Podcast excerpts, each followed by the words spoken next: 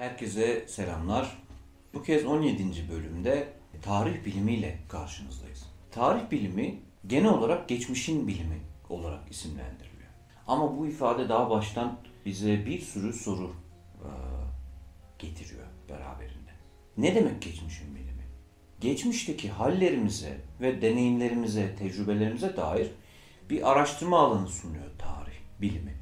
Fakat daha burada bir tuhaflık yok mu? Bu aşamada henüz. Ne demek geçmişin bilimini yapmak ve geçmişteki hallerimizden ve tecrübelerimizden bir takım bilgiler çıkarmak? Yani biz acaba mesela geçen yılın ya da geçen yüzyılın ya da örneğin geçmişimizde yaşadığımız bazı ilginç durumların incelenmesi yoluyla bu tecrübelerden bilgi mi çıkarabileceğiz? Daha baştan tarih bilimi bize epey olağan dışı bir bakış açısı sunuyor. İnsanın geçmişteki türlü hallerini ve tecrübelerini inceleyeceğiz ve oradan bazı bilgiler çıkaracağız. Bunu yaparken ilk karşılaşacağımız meselelerden biri tabii ki bunun altındaki varsayım. Yani geçmişten bugüne ders çıkarabiliyorsak, bilgi çıkarabiliyorsak bunu sağlayan bir düzenlilik olması lazım tecrübelerimizde. Nasıl olabilir bu? Buradaki varsayım çok eski bir varsayım. Yeni bir varsayım değil. Tarihin bir şekilde tekrar eden, bir döngü halinde tekrar eden bir yapıya sahip olduğunu öne sürüyor. Bu bakış açısı da neden yeni değil? Çünkü e, eski toplumlarda, tarımla uğraşan eski toplumlarda zamanın sürekli tekrarlayan bir döngü gibi tekrarlayan bir yapısı olduğuna inanılmış. Bunu tabi yıllık döngülerde görebiliyoruz. Yani yıl tekrarlıyorsa acaba uzun vadede çağlar tekrarlıyor olabilir mi? Bizim yaşam tecrübelerimiz tekrarlıyor olabilir mi? E, böylesi bir düşünce üzerine temellenmiş bir fikir. Tarihten ders çıkarabilir miyiz? Peki bildiğimiz eski e, tarih işleri nasıl işler? Olay günlükleri halinde. Yani şu kral şu yaptı, ardından ülkede böyle yeni haller olduğu gibi bir takım notlarla ülke tarihini, ülkenin yönetim tarihini bize aktaran bir takım metinler var elimizde. Yani ülke yöneticilerinin ve büyük şahsiyetlerin yaşamış olduğu olayları anlatıyor.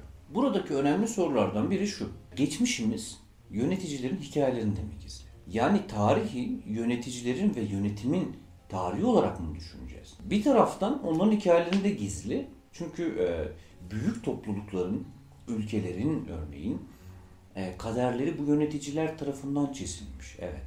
Birçok kritik dönemeçte onların kararları bizim yönümüzü belirlemiş oldu. Bu açıdan evet bir yönüyle tarihi yöneticilerin neler yaptığıyla ve yönetimin tarihi olarak düşünmemiz çok mümkün. Ama diğer taraftan şunu da biliyoruz. Bu yöneticiler örneğin yazı denen şeyi yani yazmayı ve okumayı bazı toplumlarda kendi iktidarlarına almışlar. Yani sadece yöneticilerin yazma ve okuma olanakları olmuş. Tabii e, okuma yazmanın tarihiyle ilgili de bir durum. Okuma yazma oranları yani halkın okuma yazma oranlarının bugünkü gibi yüzde doksanlar ve üzerinde olması çok yeni bir durum. Dolayısıyla okumak dediğimiz şey, yazmak ve okumak insanlar için çok yeni bir olanak. Eskiden insanlar bunu yapamıyorlardı. Böylesi bir eğitim almaları gerekiyordu. Ama aynı zamanda mesela dini iktidarların kutsal metinleri okuyup, bizim okuyup anlamamız ve inancımızı kendimiz şekillendirmemiz önünde engel koyduğunu biliyoruz. Yerel dillere kutsal kitapların çevrilememesi, bunun yasak olması uzun yüzyıllar yaşadığımız bir durumdu. Ve hatta bizim bu metinleri kendimiz yorumlamamıza dair ayrıca bir takım yasaklar var. Dolayısıyla şunu anlıyoruz. Yöneticiler bunu e, tarihsel bilgileri bizden saklayabiliyor ya da erişmemizi istemeyebiliyor. O zaman bizim bize aktarılan tarihi e, bilgilerden şüphelenmemiz gerekir mi? Gerekmesi lazım. E, diğer taraftan hikaye onlar anlattığına göre yani iktidarın anlattığı bir takım tarihsel e, meselelerle biz tarihi anlamaya çalışıyorsak o zaman şunu da ihtimal verelim. Belki de başkaları da anlattı ya da başka şeyler de oldu. Ama bu yöneticilerin işlerine gelmediği için bunları bize aktarmadılar. O zaman ne diyeceğiz? Demek ki diyeceğiz ki belki de bize anlatılan tarih taraflı bir takım anlatılar içeriyordu. O yüzden de bizim bunlardan şüphelenmemiz yöntemimiz gereği yapmamız gereken bir şey. Şüphelenmeliydik. Ne oldu sonuçta tarih bilimini yaparken? Bu sebeplerden yola çıkarak vazgeçmedik. Yine de geçmişimizi anlamaya, e, başka yollarla anlamaya çalıştık. Böylece karşılaştırmalı tarih ve eleştirel tarih denen başka yollar bulduk. Örneğin aynı meseleye dair, aynı tarihsel meseleye dair birkaç ayrı kaynağın anlattığı bir takım metinleri inceledik. Mesela işte Anadolu'nun zamanında işgal edilmesi ve Kurtuluş Savaşı döneminde evet bize aktarılan bir takım anlatılar var. Ama mesela o dönemde işgal güçlerinin anlattıkları üzerinden de karşılaştırarak inceleyebiliyoruz. Ya da bize anlatılanı doğrudan kabul etmeden eleştirel bir gözle inceleyebiliyoruz. Ee, bunun yanında yöneticilerin tarihi tek seçenek mi? Yani biz yöneticilerin tarihiyle tarihi anlamak zorunda mıyız? Ee, zorunda değiliz. Geçtiğimiz yüzyılda gündelik hayatın tarihçiliği ya da mikro tarihçilik denen bir şey çıktı. Nedir gündelik hayatın tarihçiliği?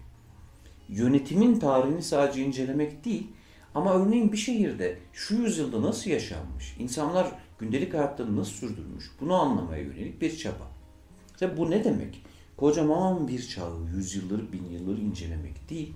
Belki de atıyorum Trabzon şehrinde 1900'lerin başında nasıl yaşanıyordu bunu anlayacağımız bir inceleme yapmak. Mikro bu anlamda küçük bir perspektifi var zaman içinde.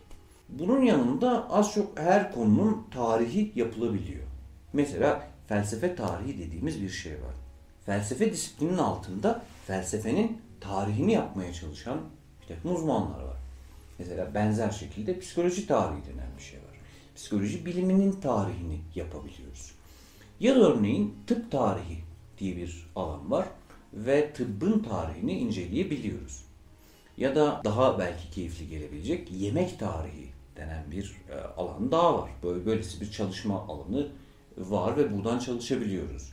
Yani yemeğin tarihini inceleyebiliyoruz. Hatta örneğin şarabın tarihini. Şarabın eğer ortaya çıkışının insan deneyimi içerisinde bir yeri varsa bunun nerelerden başladığı, nasıl geliştiğini inceleyebiliyoruz. Ancak burada ilginç bazı şeylerin altını çizmek gerekiyor daha önce değindiğimiz. Deneyimlerimizden, tecrübelerimizden bilgi çıkarmak hedefindeyiz ve bu oldukça ilginç ve tuhaf. Ve daha tuhaf bir yönü daha var. Tarihi konular her zaman kendilerini o esnada apaçık göstermeyebiliyor. Mesela kokain denen maddenin eskiden e, diş ağrısı ve saç bakımı için kullanıldığı biliniyor. O dönemlerde kokainin uyuşturucu etkileri bilinmiyordu henüz. Ancak sonradan bu anlaşılınca bu kez kokainin ne olduğuna dair araştırmamız farklı bir bakış açısıyla şekillenmek zorunda kaldı. Yani kokainin ne olduğunu anladıktan sonra bir daha dönüp bakmak zorunda kaldık. Bütün o uzun tarihine. Dolayısıyla bakın kokainin ne olduğu anlaşıldıktan sonra geriye dönüp bir daha aynı olgunun tarihine bakmamız gerekecek. Bir diğer örnek IŞİD ile ilgili. IŞİD'i ne yazık ki hepiniz duymuşsunuzdur. Bu ismi 2014 yılında aldı IŞİD. 2014 yılında IŞİD ismini aldı. Fakat aslında bu böyle bir grup 1999 yılında da vardı. Ve biz onu bu isimle bilmiyorduk ama vardı. Ne zaman ki Suriye'de ve Irak'ta büyük bir güç haline aldı, o zaman biz dönüp bunlar kimdirler, ne zaman, nasıl ortaya çıktılar diye tekrar ele almak zorunda kaldık. Ve böylece daha detaylı bilgiler elde etmeye başladık bu grupla ilgili. Dolayısıyla bakın o grubun zaman içerisinde vardığı konuma noktaya göre biz tekrardan yeni bir bakış açısıyla dönüp geçmişi incelememiz gerekecek. Bir saniye. Burada bizim hesaba katmadığımız ya da o zaman için göremediğimiz başka şeyler vardı diye. Bir diğer örneği hepimizin yakından bildiği, tanıdığı artık günümüzde gündelik hayatımızın bir temel meselelerinden biri haline gelen Covid-19 var. Covid-19 ile ilgili biyoloji bölümünde kısaca bir açıklama yapmıştık. Nasıl bir, biyoloji açısından nasıl bir konu bu? Ama tarih açısından başka bir yönü daha var Covid'in. Şimdi bakın bir sene önce ya da iki sene önce kimi insanlar Covid'in, Covid pandemisinin tarihini yazmaya gelişmiş olabilir. Mesela geçen sene dahi ortaya çıkan bir sürü kitap vardı. Muhtemelen güncel şeyler, e, incelemeler de vardır. Ama biz bu virüsün yol açtığı pandeminin ne noktalara geleceğini henüz bilmiyoruz. Belki önümüzdeki yıllarda öyle bir noktaya gelecek ki hatırlayın virüs özellikler değiştirebilir gelecekte. Belki öyle bir noktaya gelecek ki biz bu virüsten insanlığın suyunu kurutmaya doğru giden bir virüs olarak bahsedeceğiz. Şu an öyle mi? Şu an öyle değil. Henüz değil. Umarız öyle olmaz. Ama bugünden biz bu virüsün ne olduğunu tam olarak anlayamayabiliriz. Bu neden önemli? Çünkü tarih araştırmaları yaptığımızda şunu görme fırsatımız oluyor. Bazen anlıyoruz ki aslında biz o tarihi meselenin bir parçasına, bir aşamasına şahit olmuşuz. Ve henüz belki onun kendisini göstereceği, ortaya çıkaracağı daha büyük bir aşama henüz gelmemiş. Bu aşama geldiğinde belki biz bu meseleyi yeniden bambaşka bir açıdan ele alacağız. Belki o gün biz Covid-19'u insanlık tarihinin gelmiş geçmiş en tehlikeli pandemisi açan virüs diye tanıyacağız. Ama henüz ne noktaya varacağını görebilmiş değiliz. Bu sebeple, bu anlattığımız sebeplerle aslında tarihin nesnesinin henüz kendisini tam olarak gösterip göstermediğini o esnada içinde yaşadığımız anda bilemeyebiliyoruz. Bu da bizi tarihle ilgili bir diğer önemli noktaya götürüyor. Tarihte ortaya çıkabilecek bir durumun, bir meselenin, bir nesnenin ne olduğunu bugünden anlayamayabiliyoruz. Bazen gelecekten, gelecekteki bir zamandan yola çıkarak anlamamız gerekebiliyor. Evet bu bölümde tarih bilimine kısaca değindik ve artık Teyzem için Felsefe serisinin sonlarına doğru yaklaştık. Önümüzdeki bölümde antropoloji bilimiyle karşınızda olacağız ve artık şu soruyu apaçık sormak zorunda kalacağız. Felsefe tüm bu bilimler bu işleri kendi aralarında paylaşırken her biri böylesine çalışırken felsefe ne yapıyor olacak? Önümüzdeki bölümlerde bu soruların cevaplarını göreceğiz. Görüşmek üzere.